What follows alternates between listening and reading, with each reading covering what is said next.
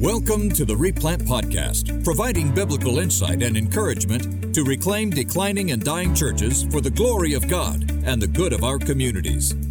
Hello and welcome to the Replant Podcast. This is Bob Bickford. I'm the Associate Director of Replant, and I'm joined by Mark Clifton, the Senior Director of Replant. Mark, good to see you. Hey, good to be here. And we're delighted to have with us today the president of Midwestern Baptist Theological Seminary, this fine institution that my father graduated from and I graduated from. And I have an office here. And today, uh, Midwestern is letting us host our mobile replant broadcast. We take this all across the country. It's like a road show. And uh, we interview anybody that wants to be interviewed. But we're delighted to have the president of this institution with us today, uh, Dr. Jason Allen. Welcome, Dr. Allen. Great to be with you. Thank you, Mark. I appreciate your ministry so much, and of course that of NAMB.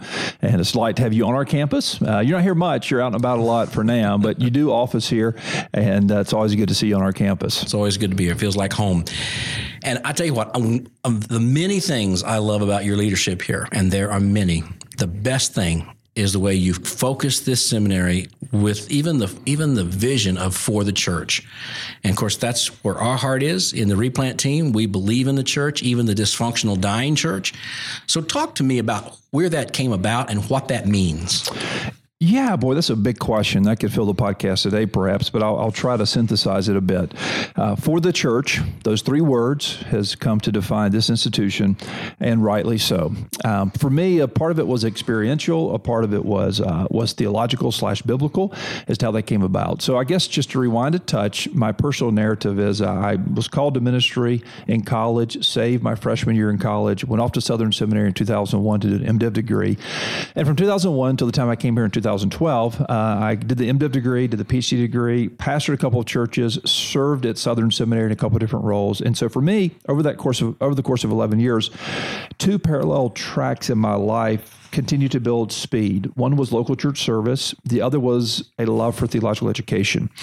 Out of the blue, this time of year in 2011, May of 2011, or excuse me, May of 2012, the uh, the search committee reached out to me uh, the, the, from Midwestern Seminary, and we began to talk about a seminary and what the seminary should be and do. And they began to interview me, and for me, those two parallel tracks really intersected in my own life and heart, and I began to see. I believe God has been preparing me for this and those two parallel loves: local church, theological education, began to intersect. And so for me, I told the search committee, told the trustees, and have been telling this campus community and beyond since my election in October 5th of 12 that. Uh, uh, we're going to be about the local church uh, for the church and to see that vision take root here. And as I say to people, it's profoundly rewarding for me to see this institution embrace for the church, where it went from being kind of my vision to being our vision to being the vision for Midwestern Seminary.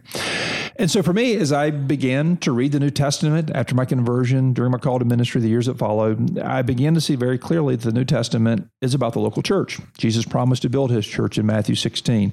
Uh, Jesus died for his church. Acts 2, the church is birthed at Pentecost. Throughout the book of Acts, the church is spreading, it's metastasizing throughout the Mediterranean region and beyond. Then you start reading these epistles, and what do we see? we see letters being written to churches or, or to individuals about churches and about what the church should believe, how it should be led, how it should function, how it should minister, etc. You come to the end of the New Testament and you see this great book, the book of Revelation, where Jesus gives this vision to John, and he gives seven letters to seven literal churches. And right. then we see Jesus coming back gloriously for his church. So to me, I, I, I, believe in the local church. I'm committed to the local church. I love the local church. And uh, this institution, we have set ourselves to be the preeminent seminary in North America, training pastors, ministers and missionaries for the church. Well, it's working. Talk to me real quickly about your enrollment here. Oh, you're so kind. Look, God has been good. Uh, this year we're in, as we record this in May of 2017, we're coming towards the end of our academic year, and uh, it looks like we're going to bust 3,000 students this academic year. and look, God has been good. That puts us, you know, far more than doubling, approaching a, an enrollment, frankly, that's, that's approaching tr- having tripled over the past, say, five, six years. And so God has been good. That vision is resonating with churches, Southern Baptist churches, evangelical churches, and to see this region and beyond the region come to appreciate that vision and send us their young men and women who want to be trained for ministry because of that vision is profoundly rewarding. I think you're right. It is the vision for the church. It resonates. It's it's timely and it's appropriate. And your your seminary here is everything about this seminary is focused on the local church. And so, I, you know, it's my alma mater. I love it. I would encourage anybody to check it out and look at it. It's a great place. Kansas City is a wonderful city, and your administration is uh, stellar. So, isn't it though? And just to piggyback here, Kansas City is a phenomenal city. It and is. you know how God works in our hearts. My my wife and I agreed to come without ever even coming to Kansas City. Never even been here. Yeah. And so you kind of you believe God's calling you. You agree to go, and then you wake up one day and say, "Boy, I hope like it's a great city to raise our kids in." And, and then we come here and we move here and just fall in love with the city. Yeah. Uh, Yeah. so many different ways. I travel somewhere every week, and I love coming home to Kansas City. I really, truly do. All right, for the church.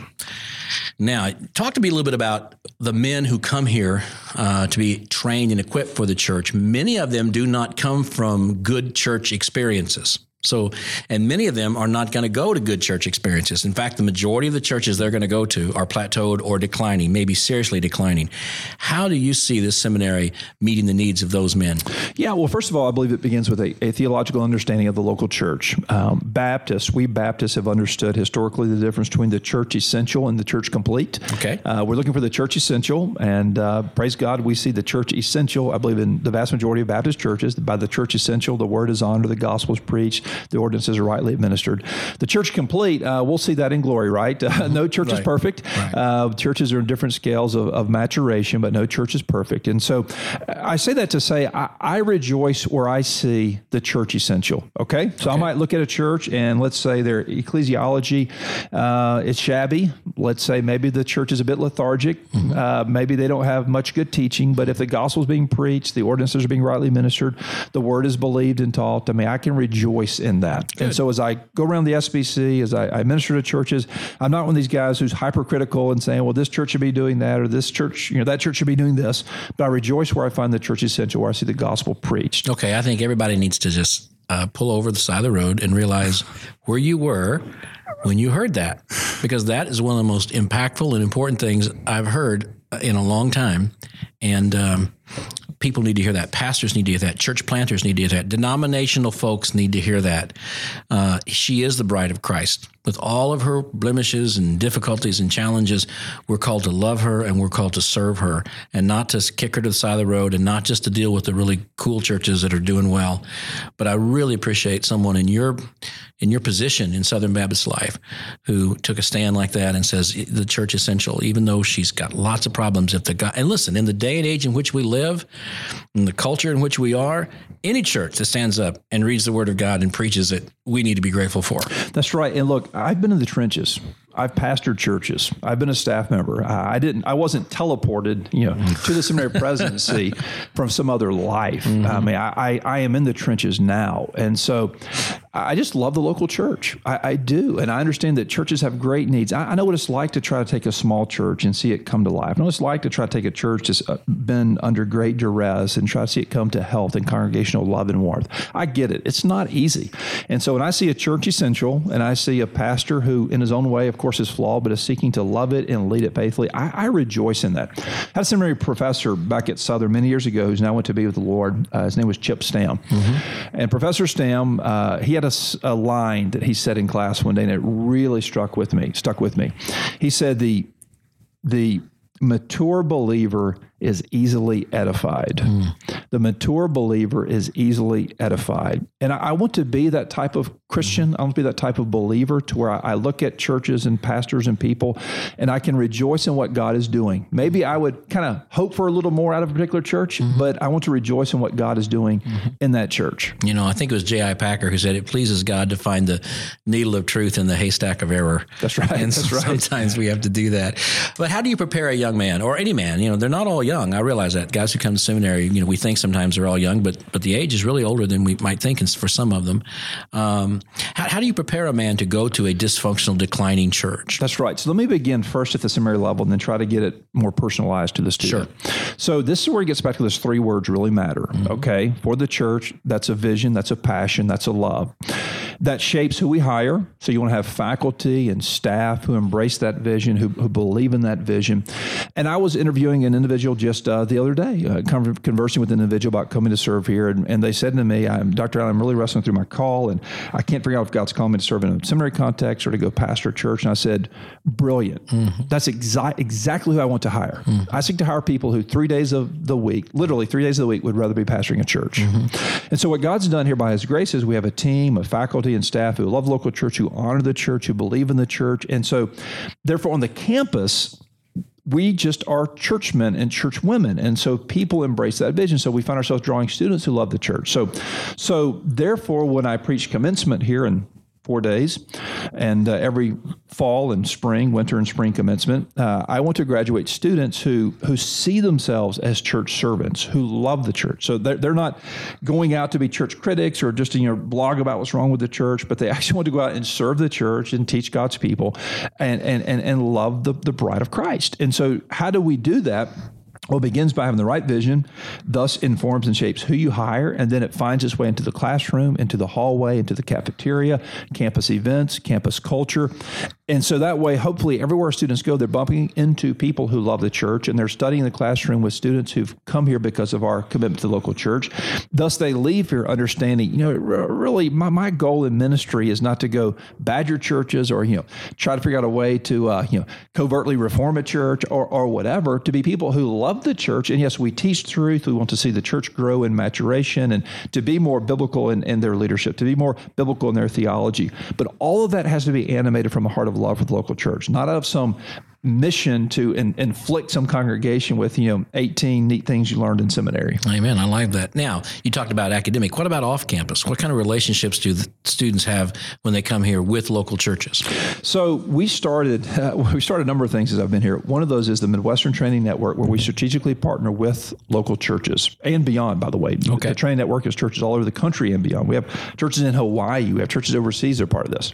But locally here within the kansas city region we started an, initial, an initiative called called uh, the Timothy Track MDiv, okay, where we're partnering strategically with about 20 local churches who meet certain criteria, healthy Southern Baptist churches. Mm-hmm. And we are embedding our MDiv in those local churches under the mentorship of those pastors. So students come here, they're being taught in the classroom, they're here, you know, learning on this campus, but also that is being enforced and reinforced in the local church.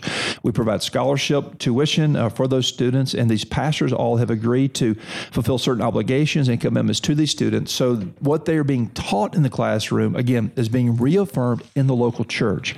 And again, it, it matters because I believe the best way for Midwestern Seminary to be for the church is for Midwestern Seminary to be in the church. Mm-hmm. And much of that takes place organically. Much of that we can assume, but we don't want to assume too much. Right. We want to make sure we're being intentional about hardwiring this institution to the local church and the local churches to this institution.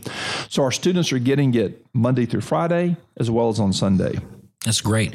Now, what about on the campus? I know you have different events. You have a, a for the church conference. You have the Spurgeon lectures. What are the kinds of things do you have that would really benefit a, a guy who wants to go and serve a local church that would give him some really practical hands-on help? Yeah, thank you. And that's, that's a very good question. And and so I'm 40 years old. I just turned 40. How do you, Mark, if I may ask? Uh, I turned 40. Okay. You turned 40 in what, 1992? I turned or when? 40.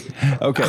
So I don't know. I'm going to guess your first number is a five, okay? My first number is a five. Okay. I'm going to guess Thank your first you, number is a five. But it's not a six. I just want you to know that. I, I, understand. Okay, so I'm somewhere between five and six. Okay, okay. So here's what I'm saying. when I went to seminary not that long ago, the early 2000s, when uh-huh. you went to seminary, let's say I don't in know, the 80s, in the 80s, in the okay, 80s. in those the 80s, were, those were really interesting years here. We anyway, go ahead. Okay, okay. So here's where I'm going with this. If you went to the seminary in the 80s, the 90s, the 70s, or even early 2000s, like me, seminary was really about what took place in the classroom. It was.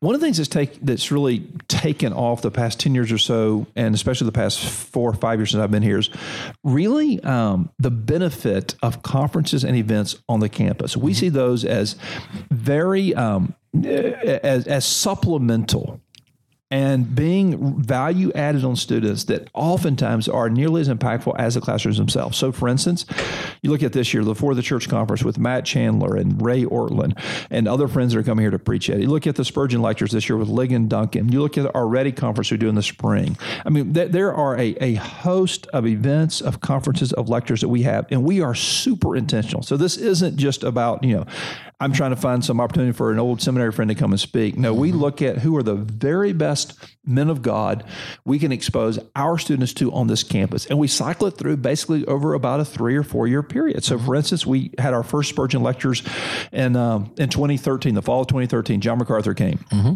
Fall of 2014, Spurgeon lectures.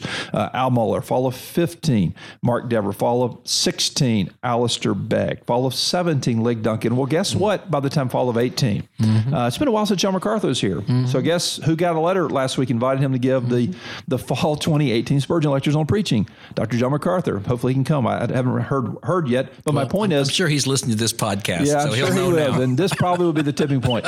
no, but but seriously, I mean, all of this matters, and we want to be strategic about who we expose our students to. I agree, and I, will tell you, and it blesses the city, it blesses the community. Uh, I look forward to that, and again, it just reinforces the whole idea that this is for the church, and so I love the idea it's holistic, that it is classroom, it is local church, it is these conferences, and certainly you cannot downplay the fact that it's the faculty here who have a vision and a passion to help equip uh, young men to go and pastor these uh, declining churches. And I must say, Dr. Allen, you you've been incredibly gracious about giving our team, the replant team, an open door and a complete platform here at your school for any number of things we want to do and encounter your students and work with them. And, and the other seminaries have too. We've been very fortunate to be on, uh, on the campuses and be able to teach there and uh, have great relationships with all of them. And, uh, and uh, but appreciate especially what you're doing here in the Midwest and helping establish those. Tell me some of the struggles you think some young men have when they uh, encounter these difficult and uh, and dying churches. I know you went to a declining church. What kind of advice would you give them if if, if there was one sitting right across the table from you and he said, "Hey, I, I've been here six weeks and nobody likes me, and uh, the church is really having a difficult time, and it may not stay open." Uh, what's the first thing you would tell him to do if, if he were there? Well, let me say a couple of words on the front of that. First of all, as relates to those coming to seminary, those who are in the kind of the, the training formation period of, of, of ministry. Mm-hmm. Um, as those of us who are a little older, and you know, Mark, you're given you spend a lot of time mentoring young men. I'm seminary president. Um, I, I, think it's easy for us to overassume how much training the 25 year old young man has had. Well, that's uh, true. Many of them are coming from broken homes. Many of them are coming from unhealthy churches. Many of them were not saved until they were in college, and so we need to be super intentional about not overassuming or not or really not assuming anything about prior experience or training or knowledge they have. Mm-hmm. Second of all, I think we need to be real careful about how we speak of the local church. Here's what I mean by this. For instance, um, over the past 10 years or so, church planting has really taken off with great emphases, and we praise God for that. I think one caveat or one asterisk we have to put by that by that movement, by that phenomenon, is that we we don't so romanticize church planting.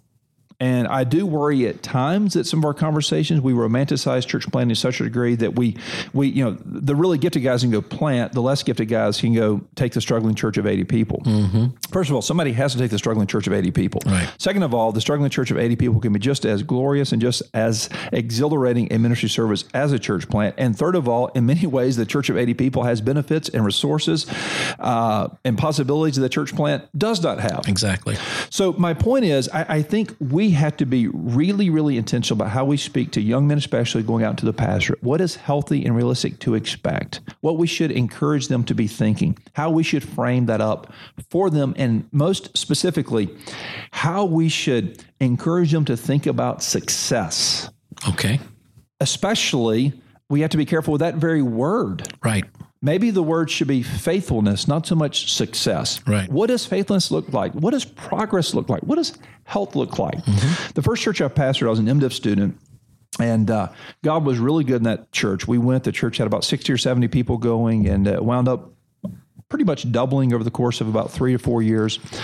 And I remember one time, and again, the church had had many strengths, and, and God gave us a lot of victories there. It was a really pleasant, really enjoyable first pastorate. I remember one day I was mowing my mowing my yard mm-hmm. and uh, mowing the grass there at the parsonage. I remember having a, a very clear thought as I was reflecting on all God was doing in the church. I, I remember making this sort of mental connection, thinking that the type of church that would attract me to go to so, whatever that is, perhaps it's a certain size or certain leadership structure, certain resources, whatever. The type of church that would would attract me, the type of church that that that, that looks as though the grass is greener. Mm-hmm.